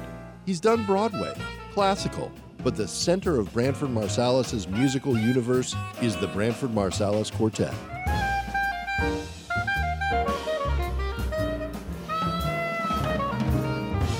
He's bringing the quartet to UMass October 5th. From New Orleans' first family of jazz, Branford Marsalis, saxophonist, bandleader, National Endowment for the Arts jazz master, three time Grammy winner, bringing his quartet to the Frederick C. Tillis Performance Hall. This celebrated jazz ensemble is known for its fearless and uncompromising interpretations of a kaleidoscopic range of material original compositions, jazz, and popular classics. Get tickets now at the UMass Fine Arts Center box office. An evening with Branford Marsalis and his quartet, Thursday, October 5th at UMass Amherst. You could be one word away from $1,000. It's a grand in the hand on WHMP. Listen each weekday for the $1,000 keyword at around 8:15, 12:15, and 4:15. When you hear the keyword, just go to WHMP.com and enter it for a shot at $1,000. You have until midnight to enter the keyword of the day. It's a grand in the hand on WHMP. Complete rules and details on WHMP.com. You're listening to Talk the Talk with Bill Newman and Buzz Eisenberg. WHMP. And welcome back to the show. We are so grateful that we have the monthly visit by Town Manager Paul Bockelman of Amherst to uh, update us on what's happening in that ever happened town of Amherst. and he and he is here with us. Uh, we're joined by the fire chief of Amherst, uh, Tim Nelson. Let me start with you, Paul. Um, we have been uh, covering, and we, we always see what happens when there's a transition in August to uh, from a small sleepy town of Amherst to the bustling college uh, universe, center of the universe that it becomes with the University Amherst College, Mhm. Um, and um, uh, that puts demands on the city, right? Mhm. And I'd love to hear your thoughts about that. Yeah, so um, thanks for having us. Um, this year is different than previous years. The last few years has been relatively calm. We're noticing an uptick in large parties. Uh, Chief Nelson can talk about the transports. Um, we're seeing a lot more trash on the streets, and it's noticed being noticed by neighbors, but also by businesses as well. So definite impact on the community this year that we're monitoring and sort of cal- recalibrating how we respond to things. Um, higher level of um, uh, large parties that the Amherst Police Department has to respond to. Uh, at those parties, we issue t- uh, town bylaw violations if they're violating the, the town's bylaws on those things. So we're in noticing a pretty significant impact impact on the community this year. How do you account for the change? You know, we're speculating. We don't know the answer. Um, some people feel um, we were talking about it at a meeting this morning that you know people who've been you know coming out of COVID that have been you know um, sort of cooped up and sort of and, and or or just haven't had the sort of modeled behavior about being a good neighbor, right? And that's what this is all about: is being a good neighbor. Um, but we, I don't. There's no clear explanation. There is, and I'm going to circle back to this. There is a guest column that appeared in the Daily Hampshire Gazette on the 24th earlier this week by Alex Kent. Dispatch from an Amherst neighborhood under siege. And um, without belaboring it, uh, he begins with how he and his wife 22 years ago purchased a house. They live in downtown Amherst and how much they love the neighborhood. And then they elaborate on the kinds of things you are talking about partying and parking problems and uh, the like. Dan, you now live in downtown Amherst. Yeah, I, I guess I wanted to hear from from Paula. What, what's the concern? You know, if enough people living downtown, um, you know, start saying, "Hey, I want to sell my home," it, it might end up as a rental unit and have more students living there, right? So, can you talk a little bit about that sort of economic vision for for downtown? Yeah, just by happenstance, I met with uh, Alex yesterday, totally unrelated to the show, uh, with a couple of the town councilors as well to talk about. He raised all these issues, right, and we talked through a bunch of them. Um, we don't want people to sell their homes and have them become rentals. We think having a live in year round population downtown is important to the vitality of the downtown area. Um, Chief Nelson works and lives downtown. He, pretty much lives. He lives in South Hadley, but um, he's in the central fire station. Alex lives basically behind the fire station. Um, so, in terms of um, making it uh, challenging for families, the economics of the um, rental market are pretty um, strong. It's just really hard to fight back against that. Now there is a bylaw in Amherst about four unrelated people. There's a limit to how many people could live in a in a rental unit. Could you explain what that bylaw says? Yeah, so it's a bylaw, but it's very difficult to enforce, and here's why. Um, if you say there are five, suppose it's a five bedroom home and there's five people living in it, and we say you can only have four unrelated people, we go to court. It takes forever to get through housing court. Judges are really not inclined to evict someone and put them on the streets, which are usually it's students and who don't have, they've already paid the rent or committed to this room. Um, and by the time it works its way through the court system, the school year's over. And then it starts over again. And that's been the challenge that we have had in enforcing that part of the bylaw.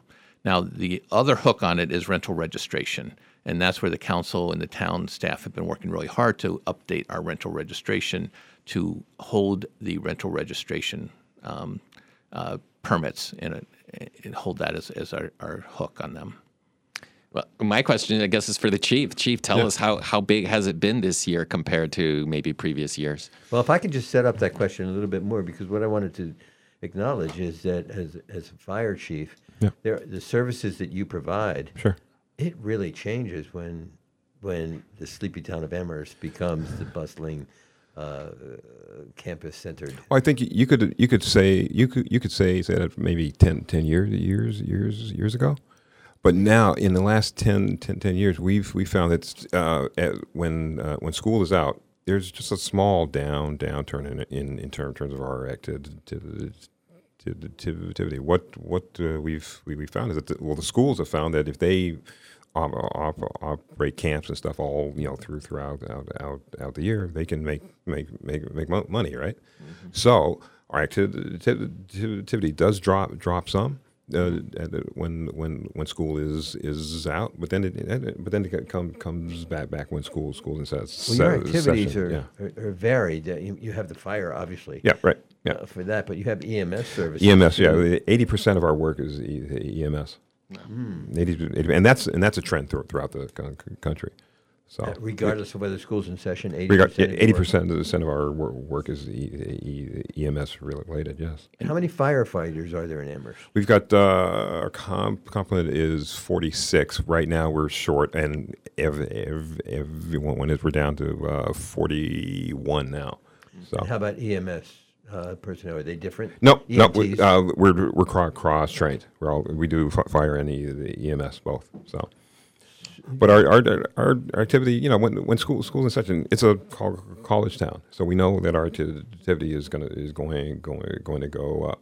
So, and that's it's not so much because of it's not it's not so much because of uh, the the stu- students themselves. It's because we have a lot more people in town, and folks. And the more pe- pe- people that you have, the more folks that are going to fall down, more folks are going to have car accidents, more and more folks are going to be, be are going to get sick. At at the same, same time, sure, we have some some students that at times on on, on the weekends are going to make bad cho- cho- cho- choices, and it's a small percentage of the school, school po- po- population. But yeah, we have a large large number of students, so that that can seem like it's a really big big big number.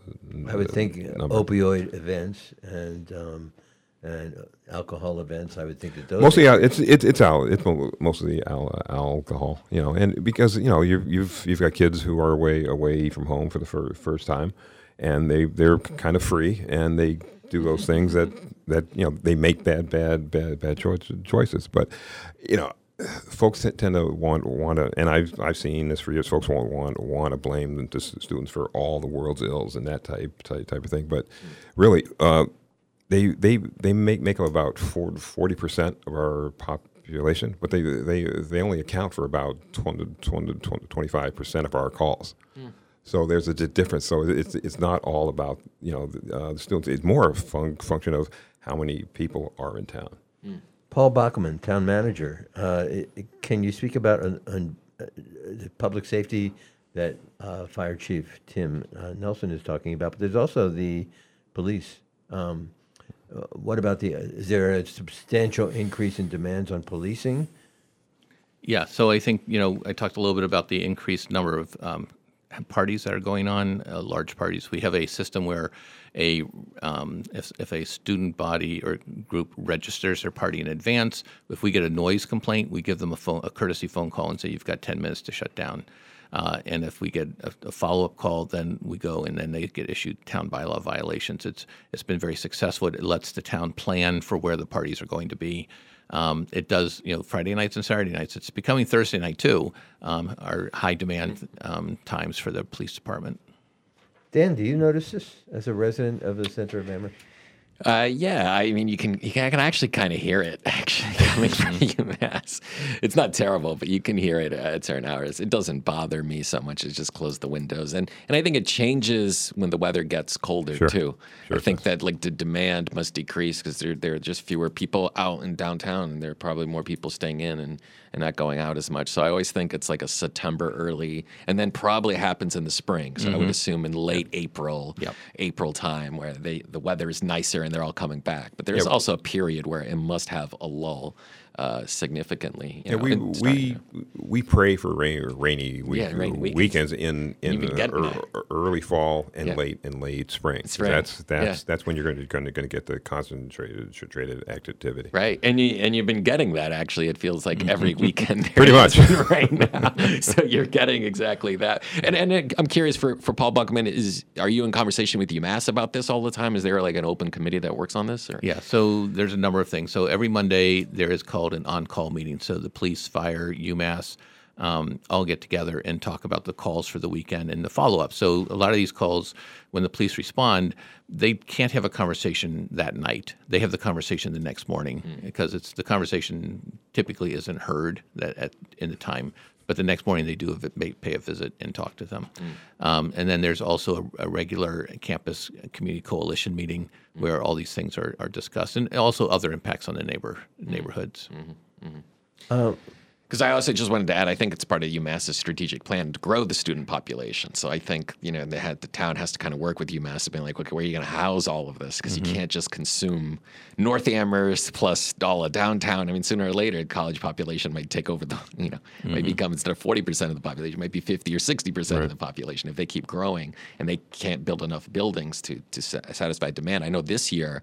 They had to open up hotels and other spaces to accommodate all the students that are Mm-hmm. coming in. So, yeah, I don't know.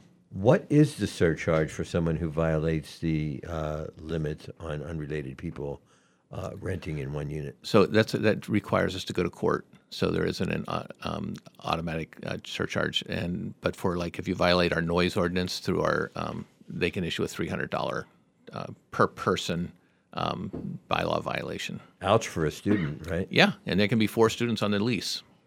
So, so let me ask you this: the uh, what I've heard about for a very long time is the traffic, the number of cars that are owned by students at the un- university or Amherst College, and that uh, residents of Amherst find difficulty sometimes parking Mhm. their own cars because of, of that confluence of cars that are from temporary residents, students.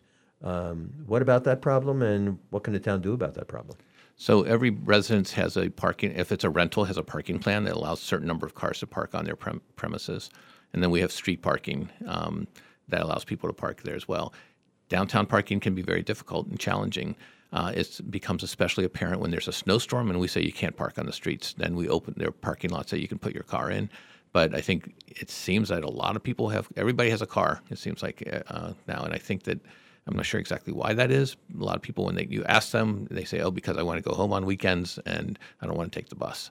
Um, but there are a lot of cars, and I think that's actually one of the things that we are looking into in terms of stronger enforcement, in terms of um, cars on on um, front yards and things like that. This are not acceptable.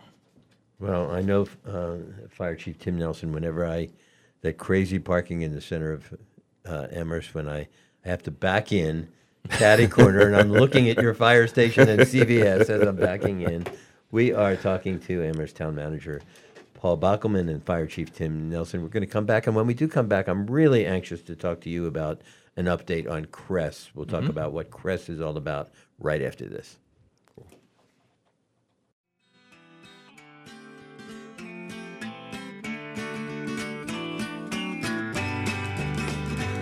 I don't wanna spoil the party, so I'll go. I would hate my disappointment to show. There's nothing for me here, so I will disappear. If she turns up while I'm gone, please let me know. You're listening to Talk the Talk with Bill Newman and Buzz Eisenberg. This Tuesday at 9 a.m., the Miss Florence Diner in Florence is releasing gift certificates. Miss Flo's Diner, housed in an old train car, offers hearty American comfort food. It's been around for generations on Main Street in Florence and is on the National Register of Historic Places. And this Tuesday, you can save 30%. Miss Flo's Diner in Florence, available this Shop Tuesday at 9 a.m. on the Shop 30 store at WHMP.com. Jazz abounds downtown this weekend. The Northampton Jazz Festival, celebrating Max Roach with the Max Roach Centennial Concert tomorrow at the Academy of Music. The Northampton Jazz Festival, kicking off this evening with the Jazz Strut. Free performances at seven breweries, bars, and restaurants downtown. The Strut starts at 4:30 in Pulaski Park with the Jeff Holmes Big Band. Tomorrow morning, the festival gets going at 10:30 in Pulaski Park as the Expandable Brass Band leads a jazz parade through downtown. 10 free shows around town, including the return of Matthew Fat Cat Rivera spinning rare jazz 78s in the park. And tomorrow evening, the festival climax, the Max Roach Centennial Concert at the Academy of Music. An all star band led by South Hadley born Roach disciple Joe Farnsworth with George Coleman and Christian Sands. Get complete details at northamptonjazzfest.org. Jazz abounds downtown this weekend. The Northampton Jazz Festival. You're a nonprofit doing good work in the community. You want to let people know? That's easy. Talk to Hannah. Tell her you want to have a PSA on WHMP. If you're a community nonprofit, WHMP helps you communicate. Have an event? Need donations? Volunteers? Talk to Hannah. She'll help you craft a message and we'll run it at no cost. Hi, it's Hannah. Email me at hward at whmp.com or call me at 586 7400. WHMP news, information, and the arts, and messages from community nonprofits. You're listening to Talk the Talk with Bill Newman and Buzz Eisenberg. WHMP.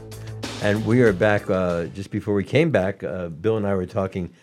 Amherst just keeps giving to uh, to talk show hosts.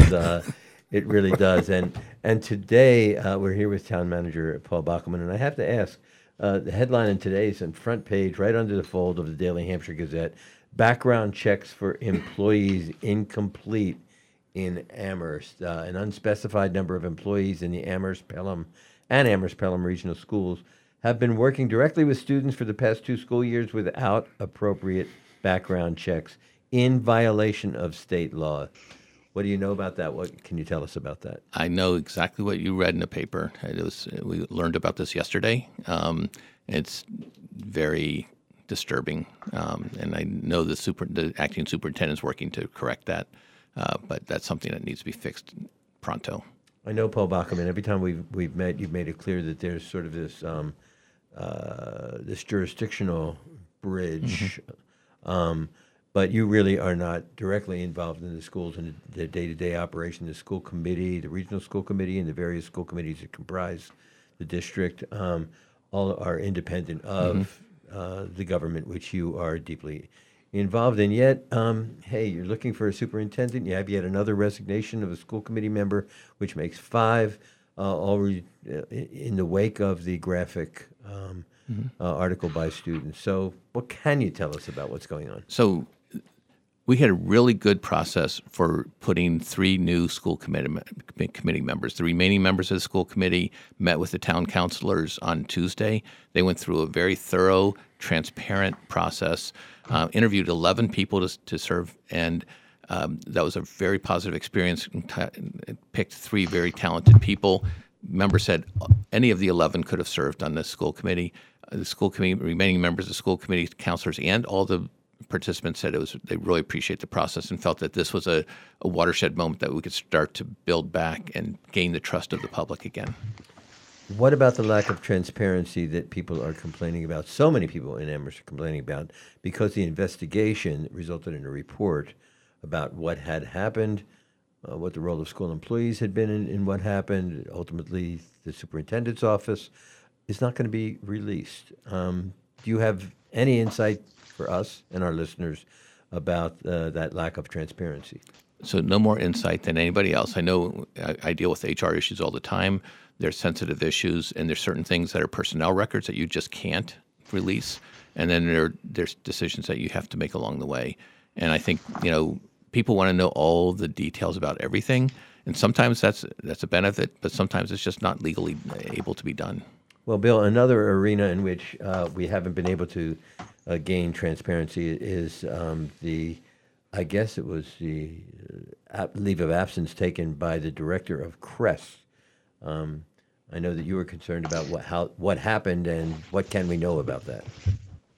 Yeah, what can we know about it, Town Manager Paul Bockelman? What can you tell us? And and to the point of what about CRESS, which was rolled out with great fanfare and great anticipation and great hope for alternatives to policing, and it hasn't had a leader for a long, long time. So where does CRESS stand? Where does it stand operationally? And when will there be a director? And can we start with what CRESS stands for? Sure. So CRESS stands is an alternative uh, responder. We sometimes call it alternative dispatch, and ultimately we want to get beyond its alternative. It's dispatch, just like police, fire, and EMS. Um, CRESS stands for Community Responders for Equity, Safety, and Service. Um, the director is on paid administrative leave as we work through some issues. Um, in the meantime, uh, we have an interim leadership team, which includes the being led by our DEI director, Pamela Nolan Young, and includes um, a member of the police department and also Fire Chief Nelson, who's here today, plus um, one of the um, the program assistant for for um, or the implementation manager for the CRESS program. This team is, is providing the leadership for the program right now, which is we knew right away that this we needed to have leadership uh, in its place. And uh, Chief Tim Nelson, what what is the status? Is it actually operational right now, CRESS? We're not, we're not not so much of, of operational. One of the, one one of the things we talked talked about was that it, it might, we may need need to do do a, a re- reset. You know, What does a reset look just like? sort of kind of take taking a step step back and seeing uh, that that we're true true to the mi- mi- mission and really define uh, better defining what the mission is. And that and and you know I, I went to uh, Paul and uh, said you know I, I think we, we need to, to, to take, take a look look look look look at this. And he and he stepped stepped stepped up and said you know yeah yeah we do. One, one of the things I, I said, said said was it's it's a mark of a strong organization that can you know take take take some, some something and say you know we've invest, invested a lot lot in this and we may need to take a, a diff, different path. And at the same, same time saying we need to keep an eye on what the mission is, and and ours is take, taking care of people. So uh, so that so I think that with the with the leadership ship, ship team, we're we're we're go, going down down down the right the correct correct path path now. And Paul Bockelman with the with the uh, paid administrative leave of the director of CRESS, has that uh, enlarged the amount of time before it can actually get operational? So CRESS has been operational for a year. Um, you know, it's, it's the fastest. Um, up to operational from uh, inception from any department in the country. Um, and that might be a lesson learned. Maybe we went too fast. I think that's one of the things we I've been talking with responders about. That you know, were we ready? Um, so yeah, so I think it, it is up and running, um, but we're going to take a, a, a, look back and see how we're doing. Uh, Could you talk about that for one more minute? Um, I'd like to know whether or not there's any data uh, on how CRESS, an alternative to police response, has impacted public safety in the town of Amherst. So we are putting together a report that will that will include that kind of um, that information and topic uh, talk about it about the calls that we've responded to. And we, we've learned a lot about the calls that we're responding to. We want to listen to the responders because they've been doing the job for a year, and that's where we're going to get the best data. When do you expect that report to be uh, ready? It's it's a report that I'm not sure exactly the timeline for it, but I know they're working on it. We got to be able to see the report. Yes, I know. It'll be, it's all public. It's all public. That's really good. I am so grateful uh, every time you come in, Town Manager uh, Paul Bockelman. It's such a vibrant and interesting community in Amherst. And Fire Chief Tim, Tim Nelson, thank you for spending time with us today. Oh, thank you. I appreciate this. Uh, we all appreciate it. And all of you listeners, thanks for joining us today, and thanks for you joining us all week. Remember, don't just talk the talk, walk the walk. This is Talk the Talk with Bill Newman and Buzz Eisenberg on WHMP. Find local news and local talk for the Valley. If we didn't go for this project, the cost to repair the schools is estimated at 80 million, and we don't get help with that. So this vote is the absolutely the smartest financial choice, and it's getting a building that we desperately need for our educators and for our students. Where the heart of the Pioneer Valley lives. 1015 and 1400 WHMP. News, information, and the arts. Want to know more about local history, literature, and education? Hilltown Families bi monthly Learning Ahead cultural itineraries offer an easy way to delve into Western Mass culture and traditions. These new seasonal itineraries are produced in collaboration with a humanities scholar and community education expert, offering ways for self directed teens and lifelong learners to engage in learning that helps shape a sense of place. Funded by a year long grant from Mass Humanities, you can download guides anytime, free of charge at WHMP Northampton and WRSI HD2 Turners Falls.